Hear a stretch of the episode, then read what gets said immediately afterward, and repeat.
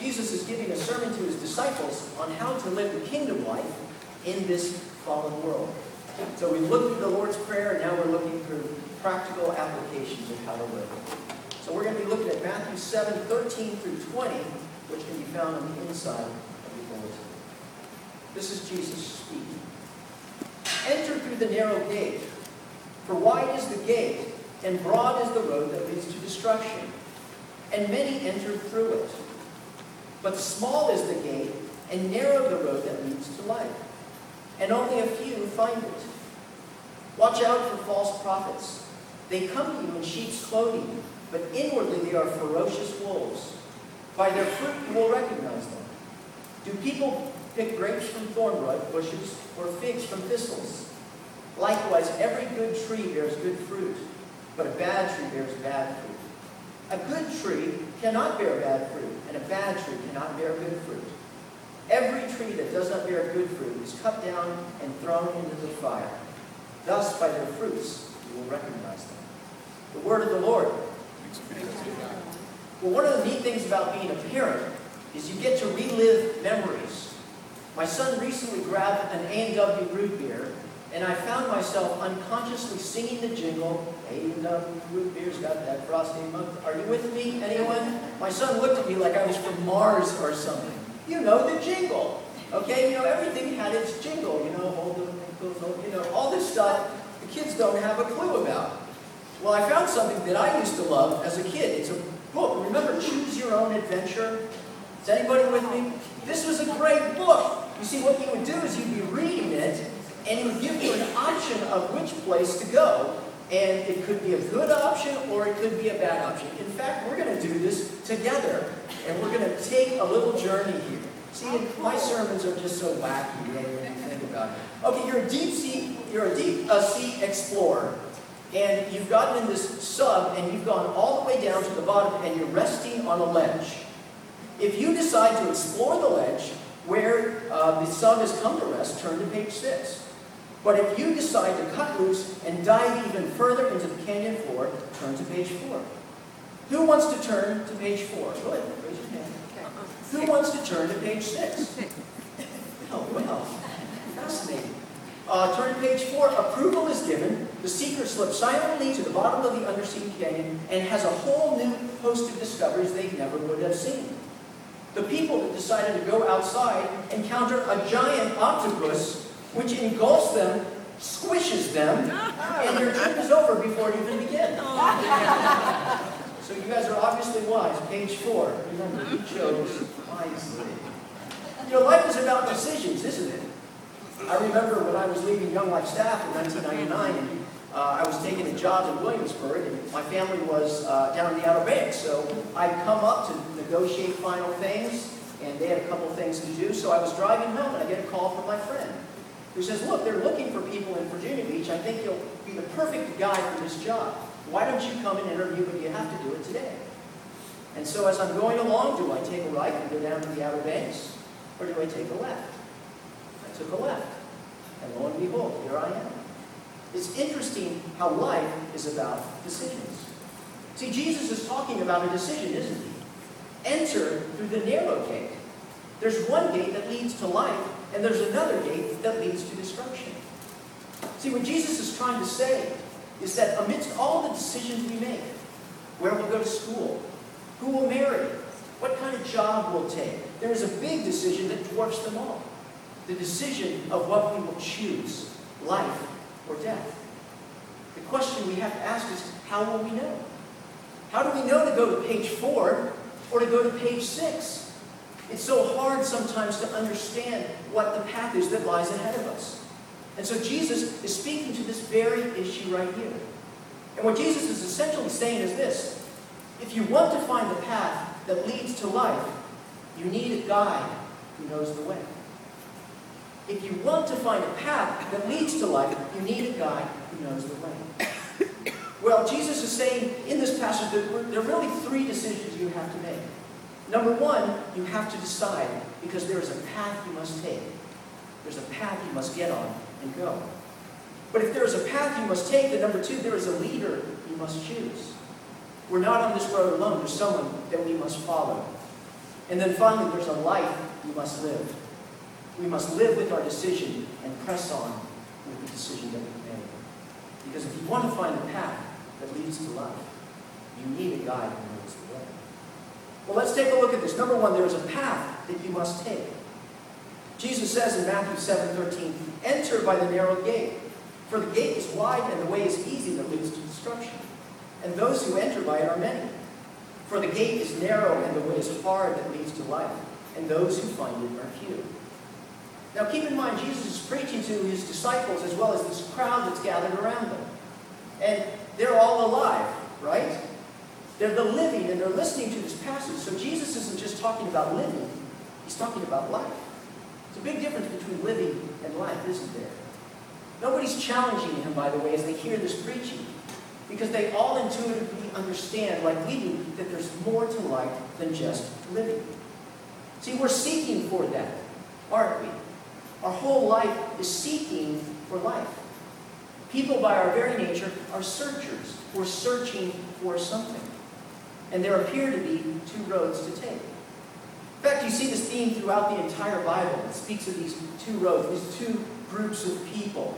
For the Lord watches over the way of the righteous, but the way of the wicked will perish. Blessed is the man who stands not in the counsel of the wicked, or stands in the way of sinners, or sits in the seat of mockers, but his delight is in the law of the Lord. Not so the wicked. See, Jesus is saying there's two doors. But the question I want to ask is, what about door number three? Surely there has to be another option. Anybody remember Monty Hall, Let's Make a Deal? Some people, what? Monty Hall, Let's Make a Deal. You know, it was that was a little bit before my time, but my show was The Price is Right. And remember Bob Barker, The Price is Right?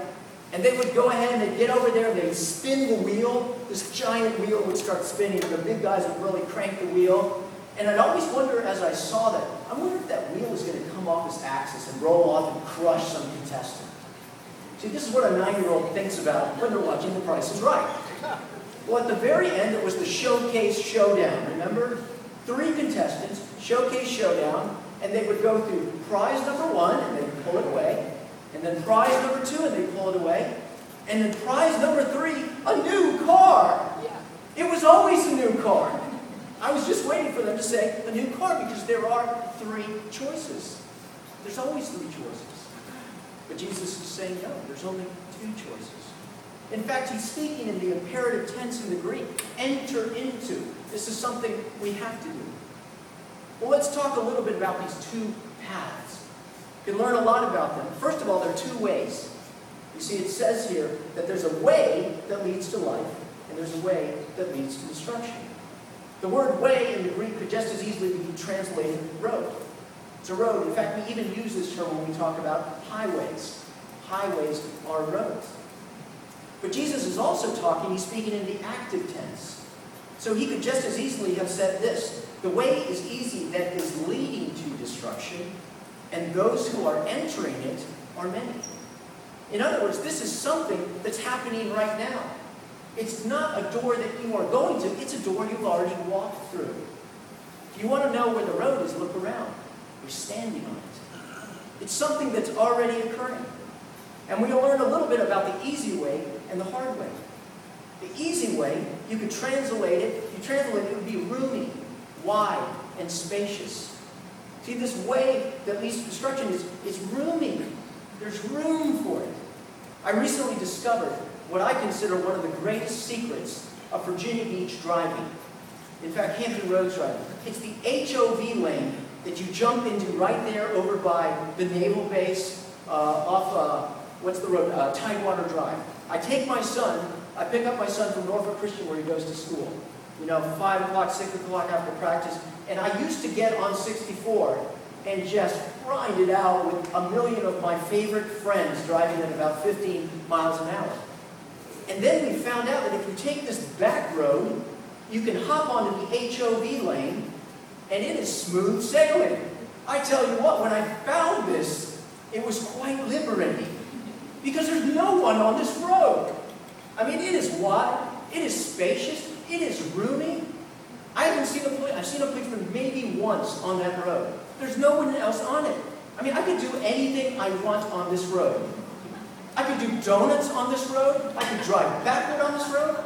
I could pull off to the side and tailgate on this road because it's my road. It's wide and it's broad. See, the issue is this with that, that road, we can do anything we want. There are no guardrails. You know, Jesus isn't speaking about a physical way, is he? He's speaking about a spiritual way. But you see, in this way, there are no guardrails. Guardrails. You can think whatever you want. You can believe whatever you want. You whatever you want. It's all yours because it's broad and it's roomy and it's spacious and there's room for everybody who wants to come. But now we hear about the hard way. The hard way, it's a very interesting word, this word. Um, it, it's the word that's used when you crush grapes in a wine press. That it's a narrow way. It's hard. There's, there's pressure in it.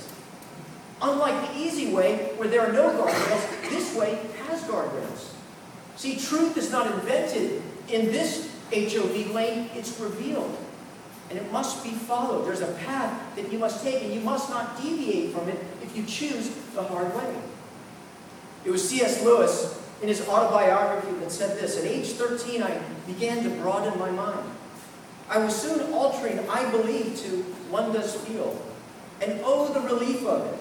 From the tyrannous noon of revelation, I passed into the cool evening twilight of higher thought, where there was nothing to be obeyed and nothing to believe except that which was comforting or exciting.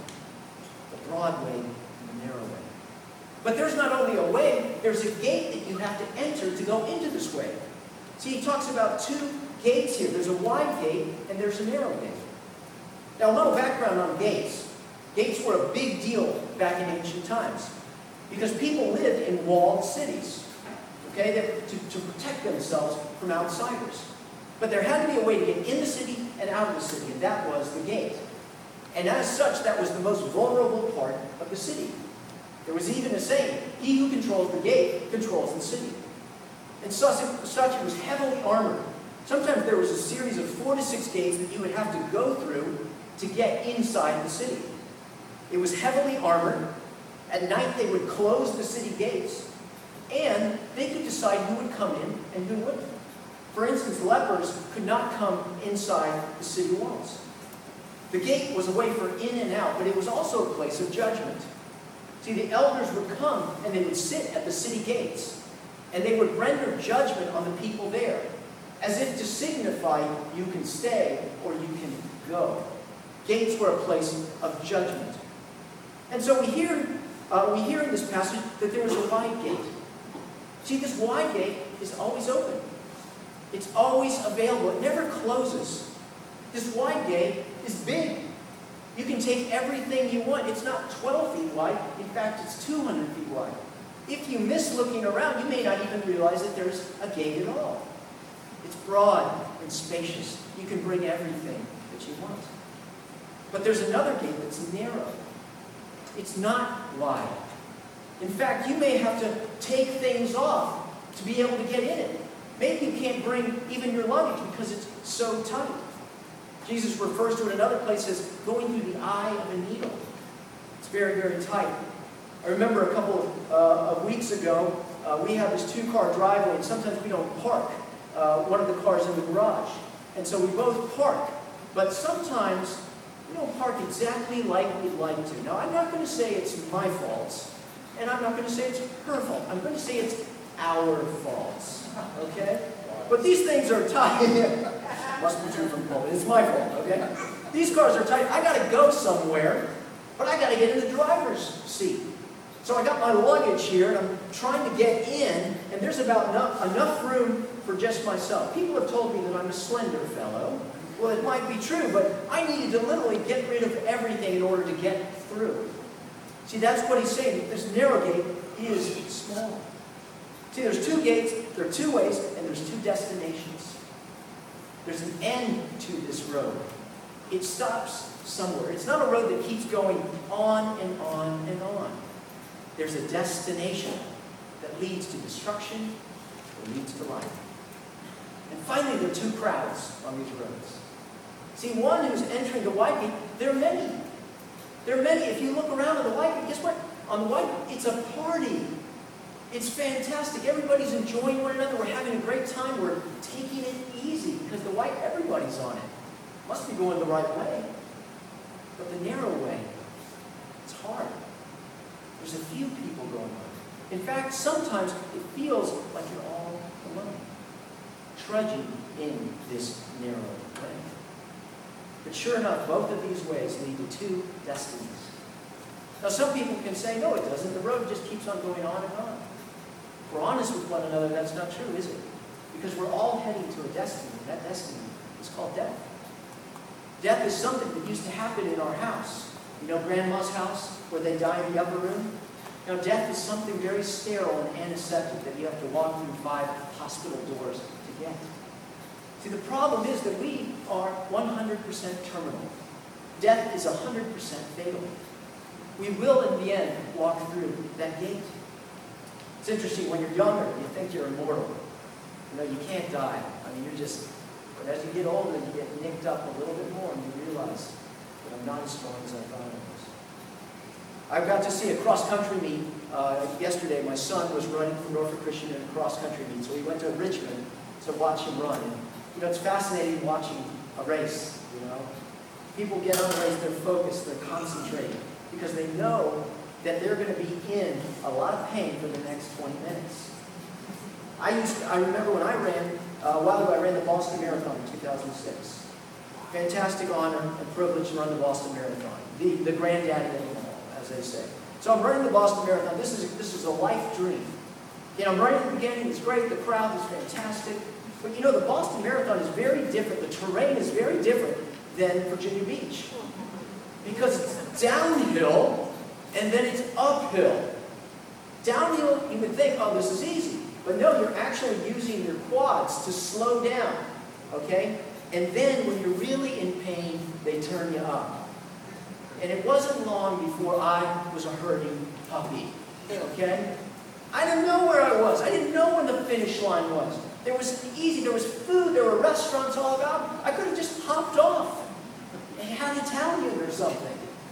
Okay, but I wanted to keep going even though I couldn't see the finish line. But I do remember rounding the corner. And there it was. That finish line that I had seen on TV so often, the, the arches, the Boston Marathon. And a smile broke out in my face because I knew that I had made it. The hard way was worth it. See, there's more to life than simply the path that we're on right now. Where our desire is the Garden of Eden.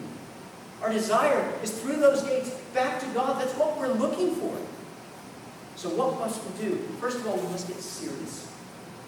We have to recognize that there is a road and we are on it. It's only when we get the proper perspective and we look around that we can start to get a sense there's something bigger than this life that I am leading right now. We have to recognize which road that we are on. But the way we do that is by researching. We recognize we have to then look around. Let's figure out what road that we're on. We have to research. What does the way that I'm on look like? Is it easy? Am I in cruise control? It's all relaxing. No problems. In fact, I get upset when it gets hard because it's not supposed to be hard. What's the gate you've walked through? I don't even remember a gate.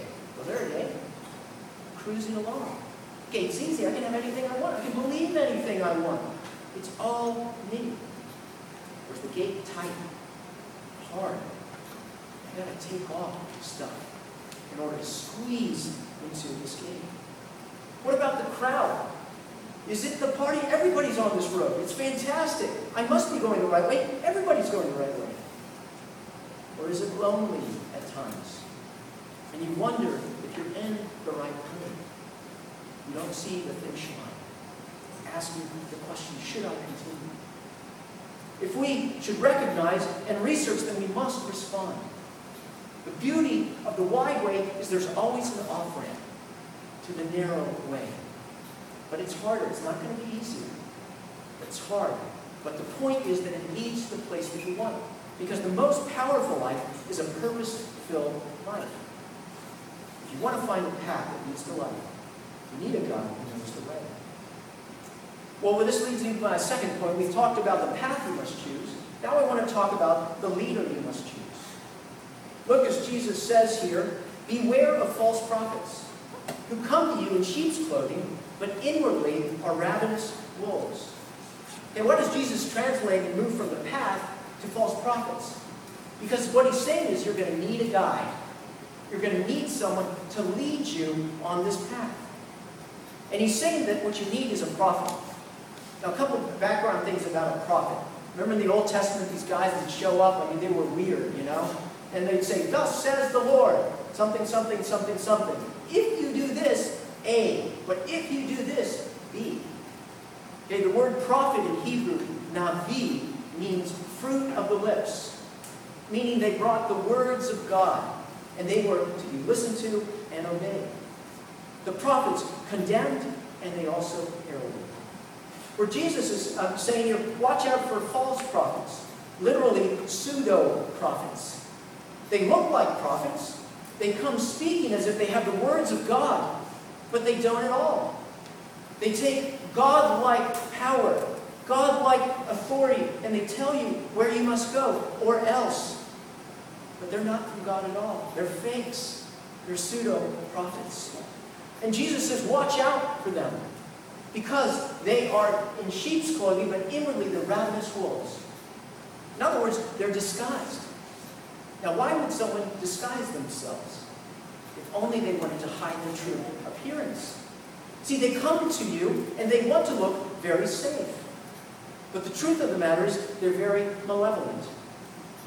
I go off topic, just a, a, a, a tinge here. Has anyone heard the, the, state, uh, the phrase booth babes?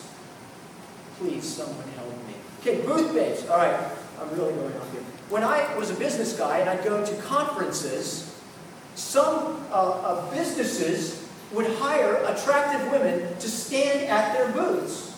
They didn't know anything about the product, okay? They were simply supposed to stand there and look pretty. Because it has been scientifically proven that when men are around an attractive woman, they temporarily lose their cognitive functions. Okay, this is why I walk in my door and I'm like an idiot, okay?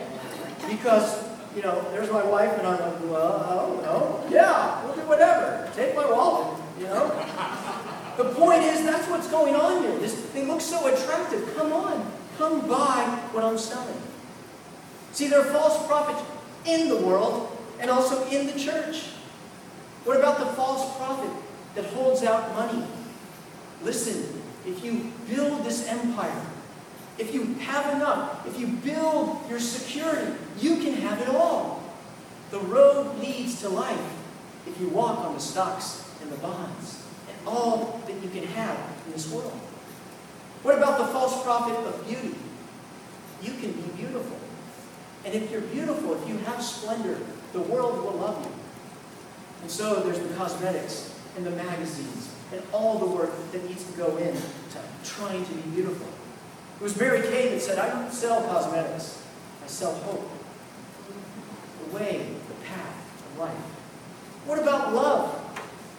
The false prophet, false prophet of love? See, all these things aren't bad, but it's when they become ultimate things when they move from being servants to idols that you have a problem. What about the false prophet of love? That if you can find that someone, that person who's out there, that special person, then you can find love.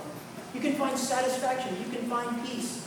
Just turn on the radio and listen to rock music. They're worship songs sung to a person. What about the false prophet of power?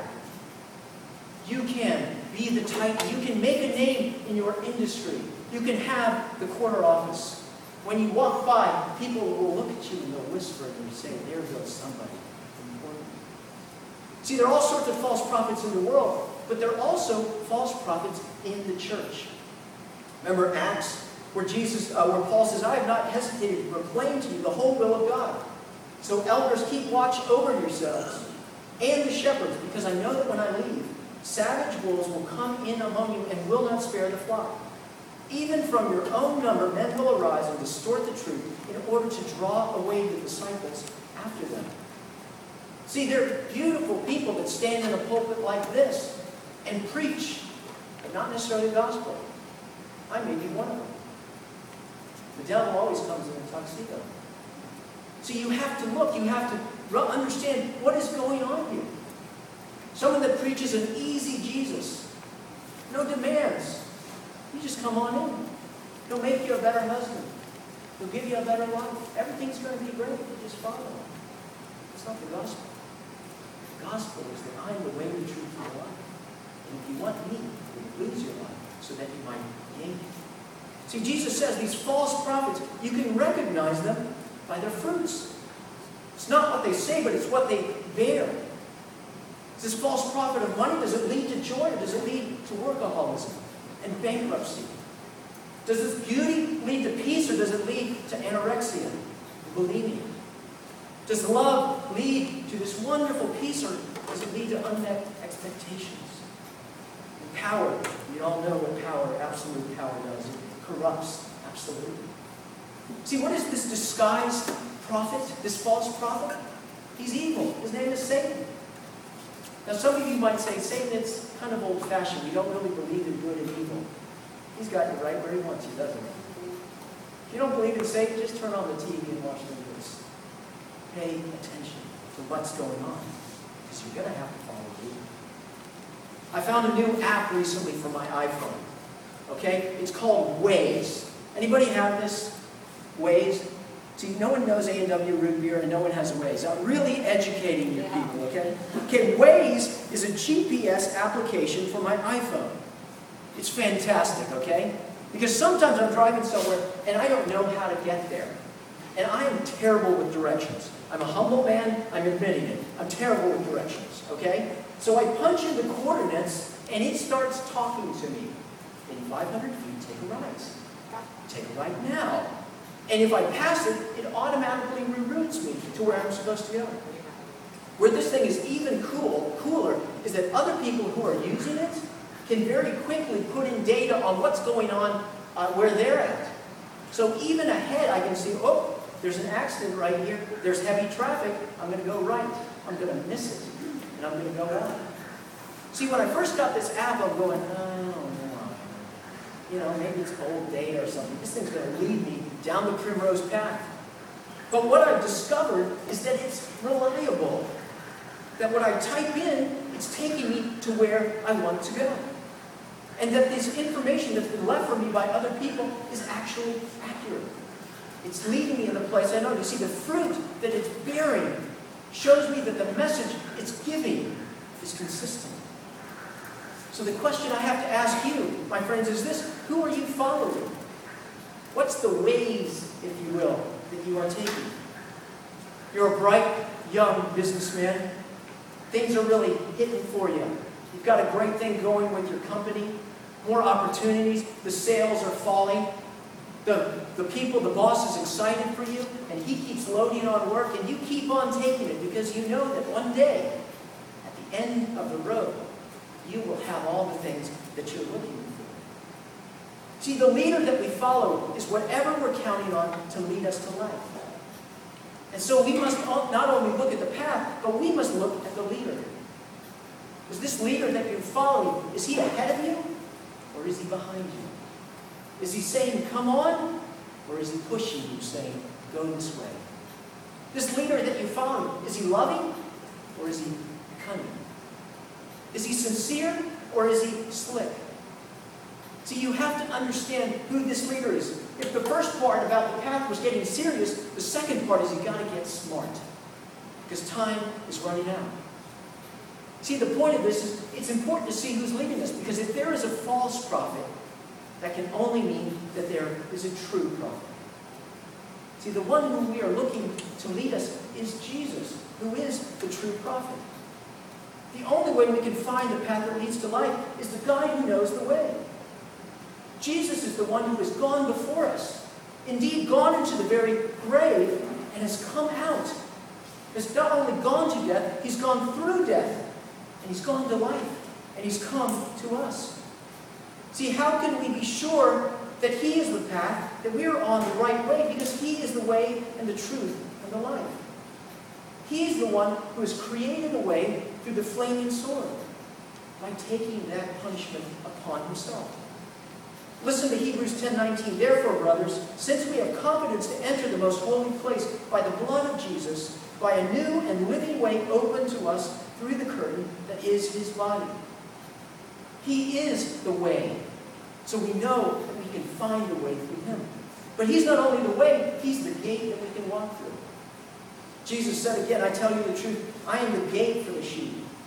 All who ever came before me were thieves and robbers, but the sheep did not listen to them. I am the gate. Whoever enters through me will be saved, and he will come in and go out and find pasture. The thief comes only to steal and destroy, but I have come that you may have life and have it to the full. You see, there's judgment at the gate, remember? The elders sit at the gate and decide who will come in and who will be thrown out. But there is no judgment at this gate for those who follow Jesus Christ. Because the judgment has already been given. And we have found, if you follow, not as not guilty, but rather as righteous in His Son. It doesn't matter if you're a leper. It doesn't matter if your life's a mess. It doesn't matter if you've screwed up. Because He is the way, the truth, and the life, and the gate for anyone who walk in. Jesus is not only the way, He's not only the gate, but He is the destination. See, Jesus is not the means to the end, He is the end. He's the Alpha and the Omega. He's the life. He's the one that we're looking for. See, Jesus says that this is eternal life, that you may know the one true God and Jesus Christ, whom He has sent. We're on a mission, we're on a road, but it leads not to a destination, but to God Himself. He is the path, He is the guide, He is the destination, and finally, He is the guide. See, this guy, He doesn't beguile us from inside the gate. Come, come be a part. But Jesus is the one who went outside the gate.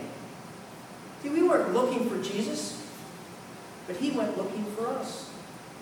See, we were on the path to destruction, but He went on the off ramp because He wanted to find us. We see here that in Hebrews, the writer says, Do not be carried away by strange teaching, which are of no value, because we have an altar from which those people who minister at the tabernacle have no right to eat. The high priest carries the blood of animals into the most holy place as a sin offering, but the bodies are burned outside the camp. And so Jesus also suffered outside the city gate to make the people holy through his own blood. Let us then go to him outside the camp, for we here do not have an enduring city, but we are looking for the city that is to come. See, Jesus went outside the gate. You know where Jesus was crucified? It was a trash dump. Oh, Golgotha, outside the city gates. He came to find us. The cross was his signal. It was his promise that he would lead us home. I heard an interesting story recently. I don't know if you saw this story. It was about three months ago about the mayor of Newark, New Jersey. Great guy. His name was Cory Booker. And he was the mayor of New Jersey. And he was coming home with his security detail. And lo and behold, the house next to him was on fire. And he heard screams from the up from downstairs because there was a girl upstairs and she couldn't get to him. Booker, who was a former uh, offensive lineman for Stanford University and a Rhodes Scholar to boot, was restrained by his security detail who were charged with protecting him. But he shoved them off, ran into the burning building, went up, got this gal, managed to get them down, and the detective ran in and they were done with smoke inhalation, managed to pull them out. And he was taken uh, to the ER, and so was this girl. And when they asked, what were you thinking? He said, it was simply this, I couldn't, I couldn't leave her to die. It was my responsibility, it was my duty to run into that burning building. See, that's Jesus.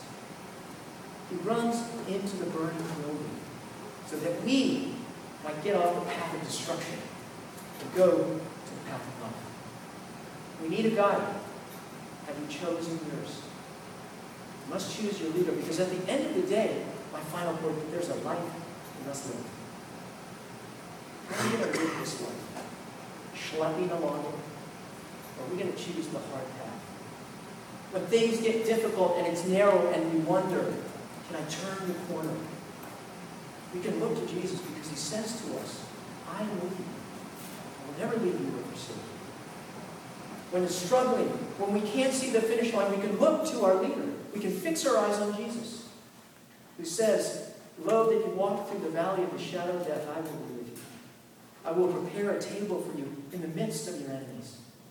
I will not leave you or forsake you. The road is hard, but he won't leave us. And so my encouragement for you is this. If you haven't gotten off the off, off ramp, the road to destruction, the time is now. You need the road that leads to heaven. You need someone who will run into a burning building to rescue you. That person is Jesus. If you're on the road and you're struggling, fix your eyes not on things here, but on things above. Fix your heart on things above, not on earthly things, for you died and your life is now hidden with Christ. And so do not run like a man running aimlessly. Do not fight like a man beating the air. No, train your body and make it your slave on this journey so that you will not be disqualified for the prize. And if you trust him, he not only will give you life here on the way, enough life to sustain you, he will lead you to the eternal life you've been looking for. Because if you want to find the way that leads to life, there's only one who can show you. The God who knows the way, who's been there and back, and will take you there as well. Let's pray.